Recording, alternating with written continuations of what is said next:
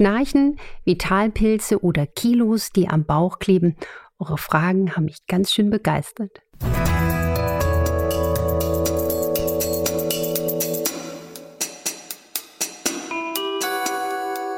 Doktor Anne Fleck, Gesundheit und Ernährung mit Brigitte Leben.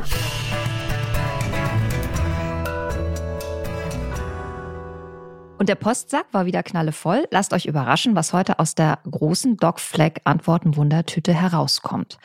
Wir legen am besten gleich los.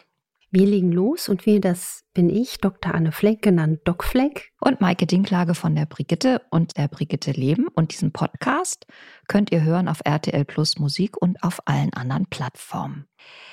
Wegen einer Entzündung in der Schulter, Anne, das wäre unsere erste Frage einer sehr netten Hörerin, musste diese Hörerin über sechs Wochen hochdosiert Cortison nehmen.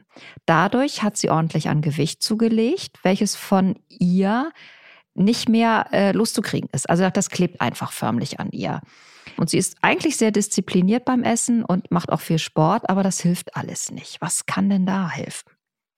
Also erstens mal hätte ich mir gewünscht, dass die Erkrankung und die Entzündung der Schulter nicht zu lange so hochdosiert äh, so mit Cortison behandelt werden muss. Also es gibt ja auch manchmal Möglichkeiten, ähm, noch andere Therapiestrategien zu nutzen.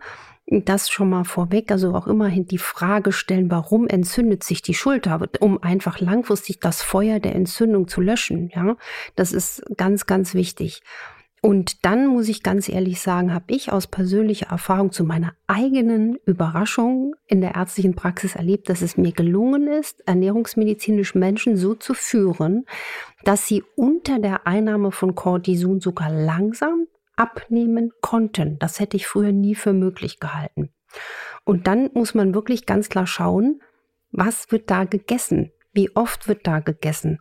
Und mein Eindruck ist der, viele Menschen denken ja immer noch, dass Knäckebrot schlank macht. Es ist eines der kohlenhydratdichtesten Nahrungsmittel, die es gibt. Einfach mal Etiketten lesen, umdrehen, wie viel Kohlenhydrate. Das heißt, du kannst sogar sehr, sehr wenig essen und trotzdem zuverlässig Gewicht zu nehmen. Hier wäre zu fragen, was ist diese Hörerin? Ist sie auch wirklich ausreichend Eiweiß? Und zum Beispiel allein nur mit einem Ritual würde ich anfangen. Vielleicht eine geringere Mahlzeitenfrequenz, also ausreichend lange Mahlzeitenpausen. Aber auch zum Beispiel eine Komposition wie das Doc-Fleck-Frühstück. Also nicht mit Kohlenhydraten in den Tag starten, sondern Eiweiß, fettbetont, ballaststoffreich. Rezepte gibt es ja auch auf meiner Internetseite und jedem Buch von mir. Das wäre eine Strategie und, und nicht, nicht... locker lassen. Und man muss auch immer gucken, wenn Kilos am Bauch kleben und wenn Kilos nicht schwinden wollen, ist das auch aus meiner Erfahrung ganz oft ein Zeichen, dass der Körper sehr, sehr toxisch belastet ist, weil das Fett ist ja Speicherorgan auch für toxische Lasten. Dann schützt der Körper uns eigentlich vor einer eigenen Vergiftung. Also steht da auch noch eine Schwermetallbelastung im Raum. Aber wenn man abnimmt, dann wird womöglich das Schwermetall freigesetzt? Ja, deswegen ist manchmal die Abnehmen, äh, Abnehmen, ja, der Progress des Abnehmens gehemmt oder auch Menschen mit Lipödem und Lymphödem. Was soll denn das alles als Ursache haben? Das ist eine einfach hohe toxische Last. Und jetzt mal nochmal positiv gedacht, wenn, wenn der Mensch dann aber auch an seine Darmgesundheit denkt, je besser die Darmflora, umso besser das Gewicht. Also auch hier wäre eine Darmsanierung die Strategie, eine Änderung der Ernährungsstrategie, wirklich hinterfragen, esse ich doch zu häufig, esse ich vielleicht mal zwischendurch einen Milchkaffee, ist ja auch eine Mahlzeit, ne? Lutsche ich viele Bonbons.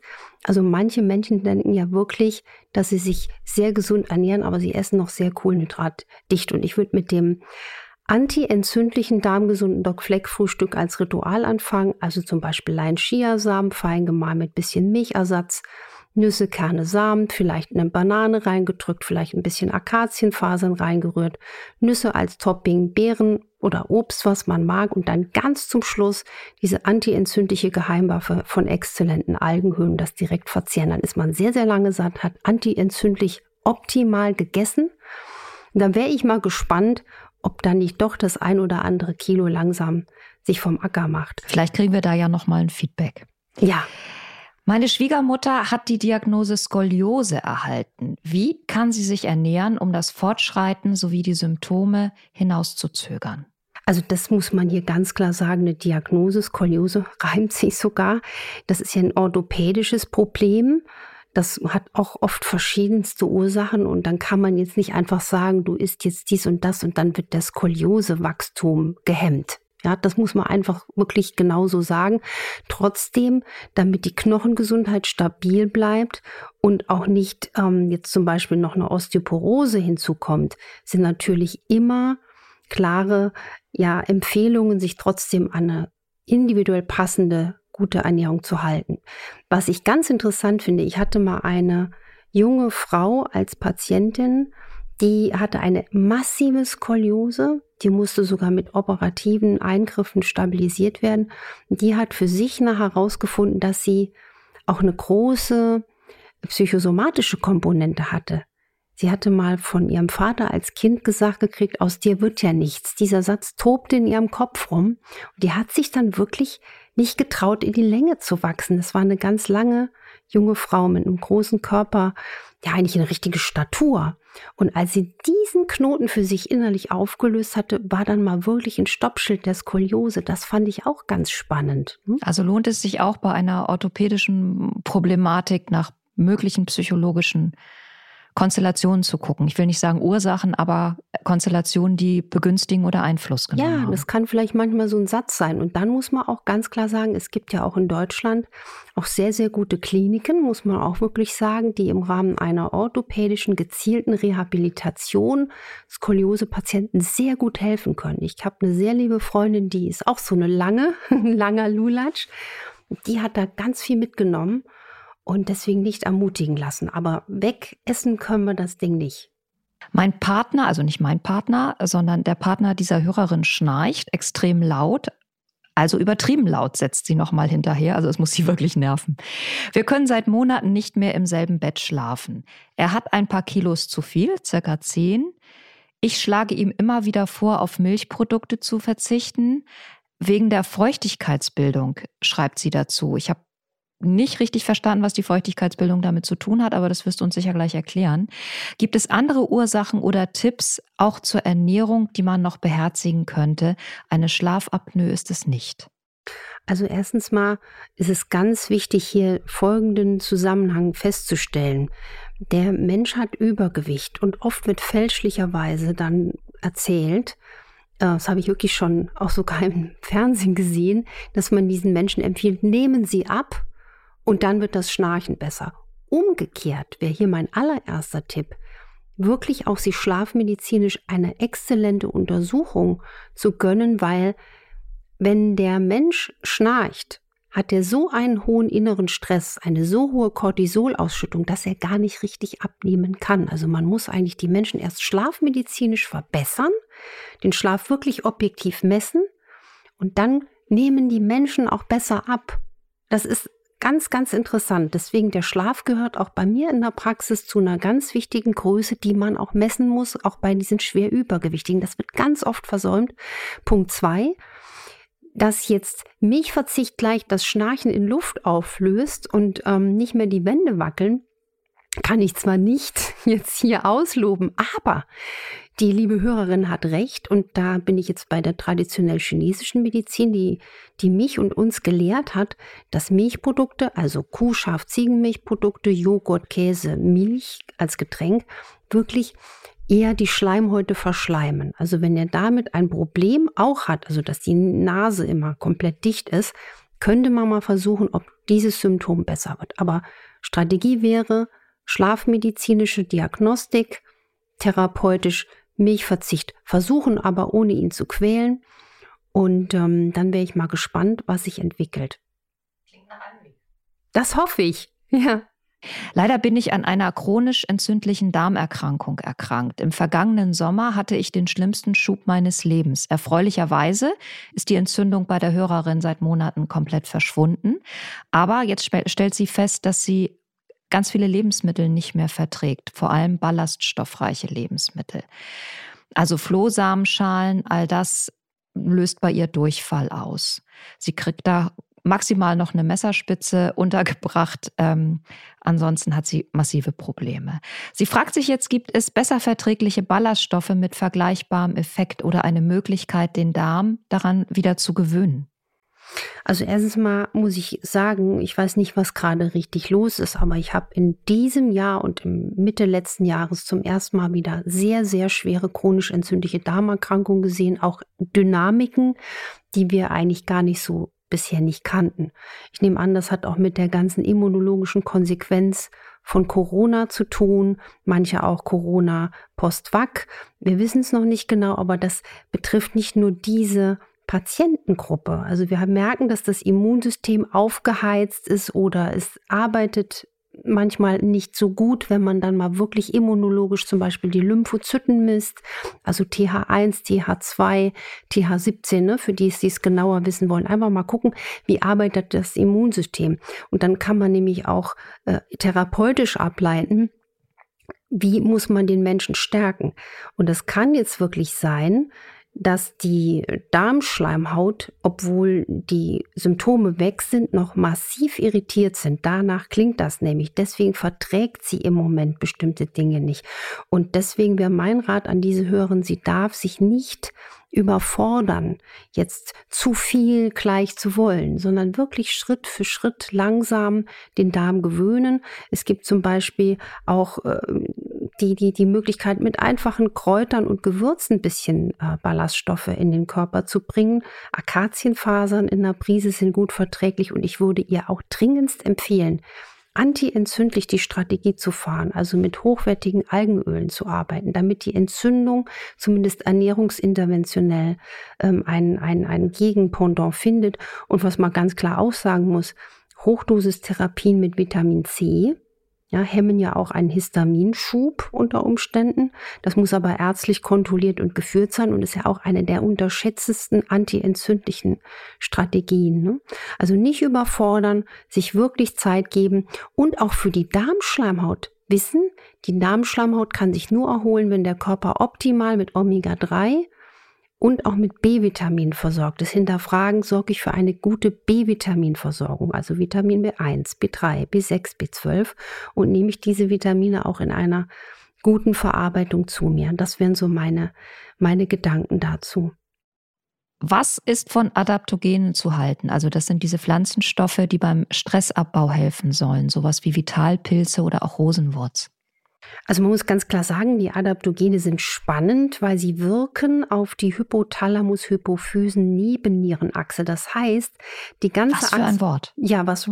da. Ja, das ist das Wort, was beschreibt, wie unser Körper auf Stress reagiert. Also oben vom Oberstübchen bis zur Nebenniere, die ja quasi die verantwortliche Fabrik ist für unsere Stresshormone.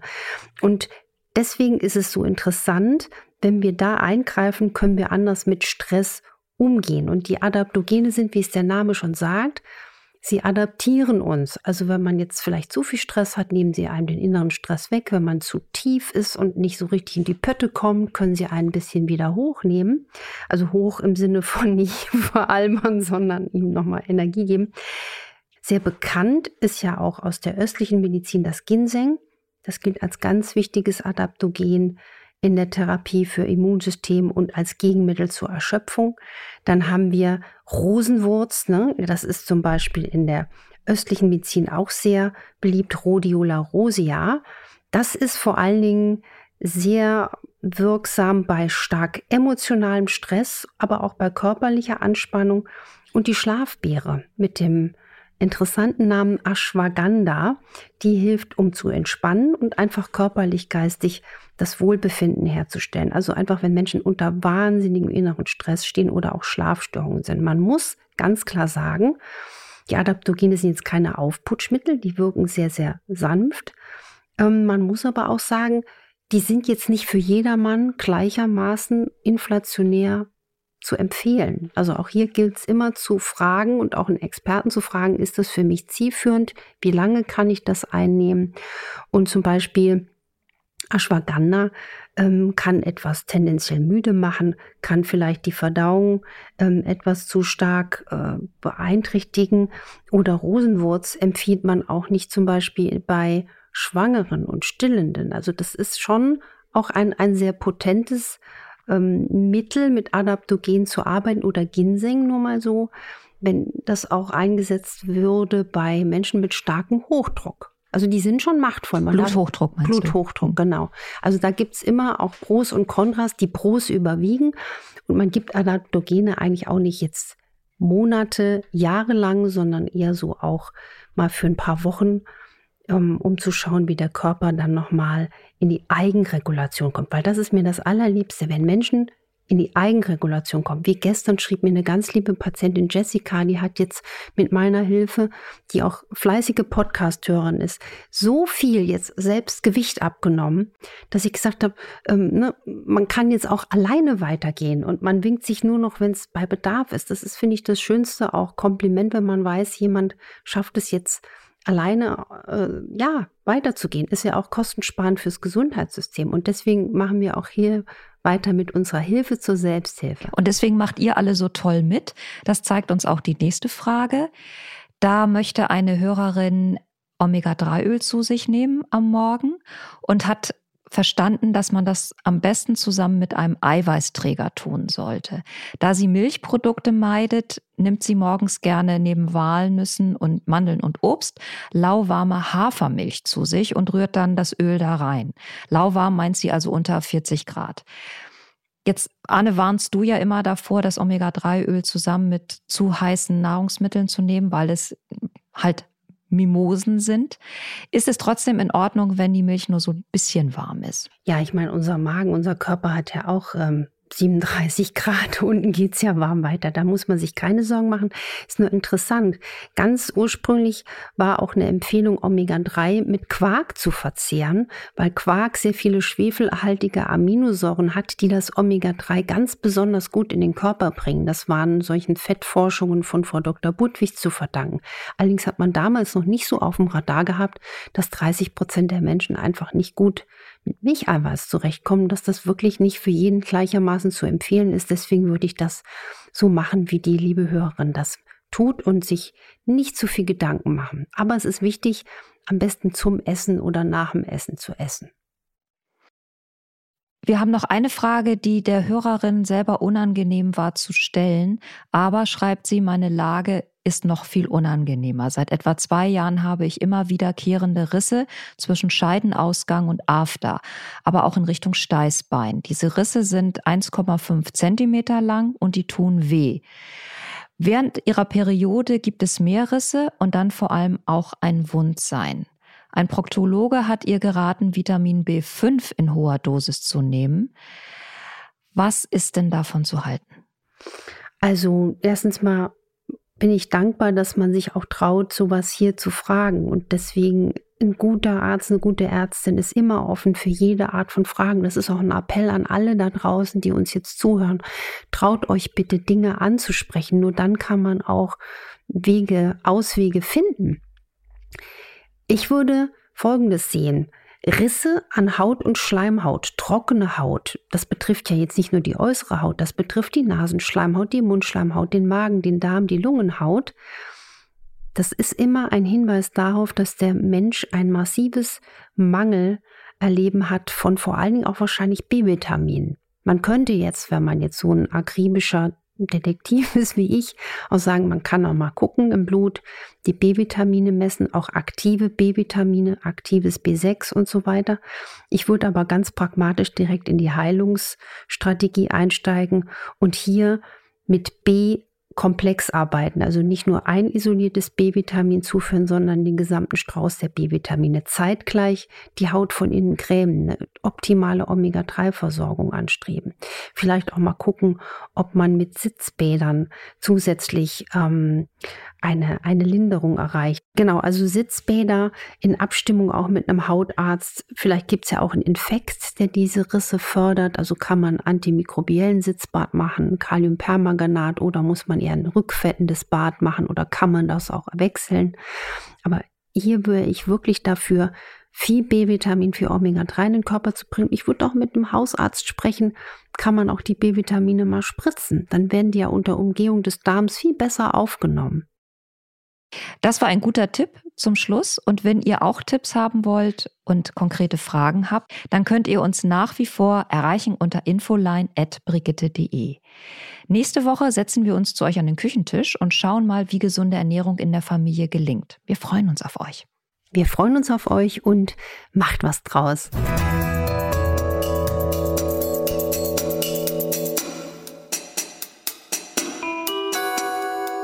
Doktor Anne Fleck, Gesundheit und Ernährung mit Brigitte Leben.